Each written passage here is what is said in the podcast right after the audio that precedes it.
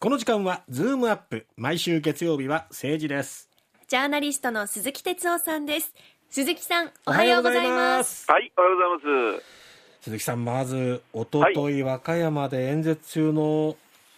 岸田総理に対して爆発物が投げ込まれるという事件が起きてしまいましたね、まあ、またショッキングでしたよね、これね、え。ー、ちょうど私もあの、いや、実はちょっと東北を回ってましてね、あの選挙の取材で、はい。えー、でその時にあのいや、そのまあ、選挙の関係者、こんなことがあったみたいだって聞いて、それで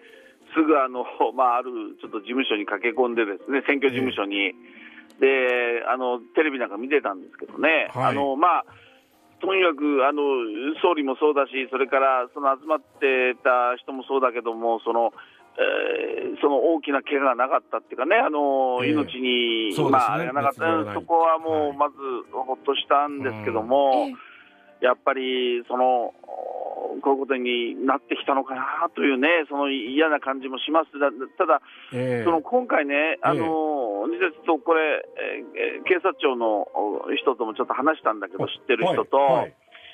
やっぱりね、あのー、安倍さんの、まあ、事件がありましたよね、はい、でやっぱりどうしても僕らそことこう重なるんですけれども、そのいわゆる選挙の現場でこういうことが起きるっていうね、あの、そこの共通点もちろんあるんだけども、はい、あのなんだかんだ言っても、実は岸田さんって現職の総理大臣なんですよね。うん。現職の、で、現職の総理大臣っていうことは、そのいわゆる、まあ、あの日本という国のね、まあ、行政のとにかく最高責任者だしね、うん、それから、まあ、国民の命を預かっている最高責任者、そして危機管理、まあの最高責任者であると、ええ、これが、この立場の人がこうやって狙われるっていうのは、また意味が変わってくるわけですよね。うん。うん。だから、あのー、まあ、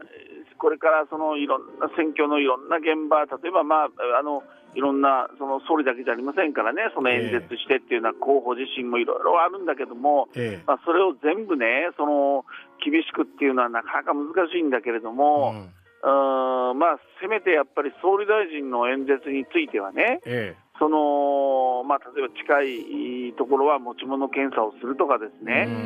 それからその私服のまあ警察官をその聴衆の中にもっと増やすとかですね、これ、まあ、警備もやっぱ手が、ね、あの足りなくて大変なんだけども、うん、何かそういう総理大臣の、まあ、演説についてのみでもね、うん。はい、やっぱりこれはそういう警備体制も見直さなきゃいけないのかなっていうことも、うん、まあ、言ってましたよね。そうですね。課題は要人警護の難しさっていうところをね、突きつけられた感じがありますけども。それともう一つ、はい、もう一つね、大事なのは、その、ええやっぱり容疑者の動機だと思うんですね。で、ね。安倍さんの時もそうだったけども、まあ、とにかくみんなもショック受けて、これは大変だとか、例えば民主主義への冒涜だとか、いろんなこうわーっとこうなったんだけども、え。あのやっぱり容疑者の調べが進んでいくと、実は例の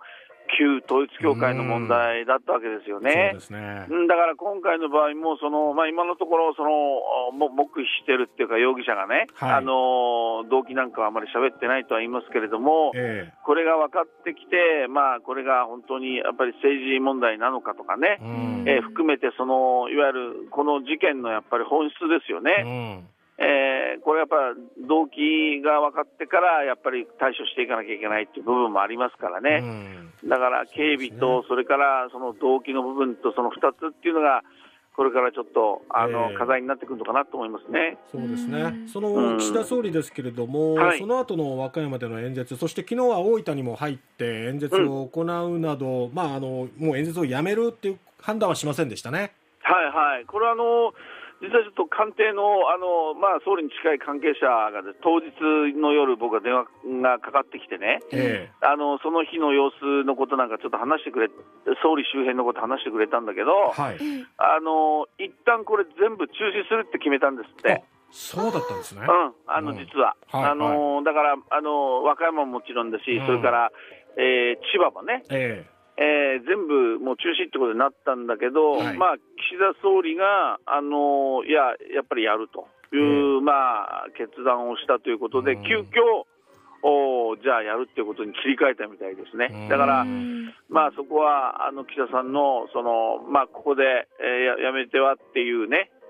まあ、意思があったんだろうというふうには、まああのー、思いますけれども、ちょっとそういう顛末あったみたいですよ。だから一旦はこれ、体制はもう全部やめってことにななったらしいですよ。ですね、うん、まあ、そういうテロ行為には屈しないという姿勢を示すっていう意向もひょっとしたらあったのかもしれません、ね、いや、おっしゃる通りですね。だからそういうことなんだんですけどもね。ねだけど、まあ、そういや、矢野さんはいっていう、そういう話じゃなくて、さっき、まあ、最初に言いましたけどね、やっぱりもっと現実的な対応としては、うん、その今後のやっぱり総理大臣のそのいわゆる集会に関してのその警備の問題とですね、うん、えー、それから動動機と、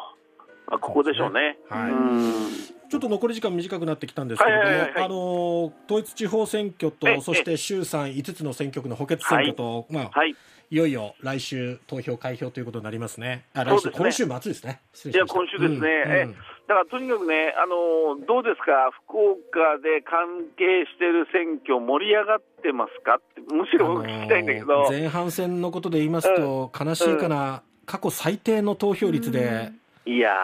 ー30%台というですね非常に低い投票率でした。でも田村さんね、これ、はい、福岡だけじゃないんです、全国そうなんですね。えーそれでね、あのまあ、課題はあの見どころ、注目はいっぱいあるんですね、例えばその維新が議員増やすとか、えー、増やすかどうかとかね、だけどね、やっぱり田畑さんね、これ、僕、本当、今回の最大のこの課題はね、えー、やっぱり統一地方選挙そのもののやっぱりもうあり方だと思いますよ。でね、今回ね、前半後半合わせて、えーはい。えー、統一地方選挙に合わせて選挙をやる自治体は、ええ全部の自治体の27%しかないんですよ。あのほら、選挙やってもらずれるじゃない、例えばその市長が何かあったりして、選挙がこうずれていくでしょ。福岡県でいうと、県知事選挙がずれましたもんね。そうそう。そう、北九州市長選挙だって言ってたりね、ね。はい、福岡市長選挙もずれてるでしょ。えーそうやって全国やっぱずれてって、今回ね、この時期にやるのは、全国の自治体の27%だけですよ。もうね、統一戦って言いませんよね、これ。そうですね、半分もいないわけですからね、3割ぐらいだから。3分の1も切っちゃってるね、だからこれやっぱりね、統一戦っていうのは一斉にやることによってこうあの、選挙の関心が高まる、投票率も上がる、経費も抑えられる、だからこれ、戦後始まった仕組みなんだけど、ここまで実施してるのが少ないんであればね、これ、どっかでやっぱりもう合わせる、例えばもうなかなか厳しいんだけど、任期2年の途中だけど、もう次は合わせますとかね、これやらないとね、統一選のまず意味がない、そうするとね、投票率もなかなか上がらないっていうね、だから今度これ、統一選終わった後に、それはどこが勝った、誰が勝ったの結果だけじゃなくて、統一地方選挙そのものをね、やっぱり議論しないとだめかなって僕思いますね。そうですね。うん。だからまあ、とにかく身近な選挙なんで、ええ、生活に一番。だから皆さん、後半戦はね、え、ぜひ、ぜひ投票に行きましょうって、もうとにかくここで言わなきゃいけないんだけど、そうですね。その、うん、だだけど、とにかくそういうことも、今度考えなきゃいけないかもしれませんね。はい。わかりました。鈴木さん、ありがとうございました。ありがとうございました。はい、どうも。ジャーナリストの鈴木哲夫さんでした。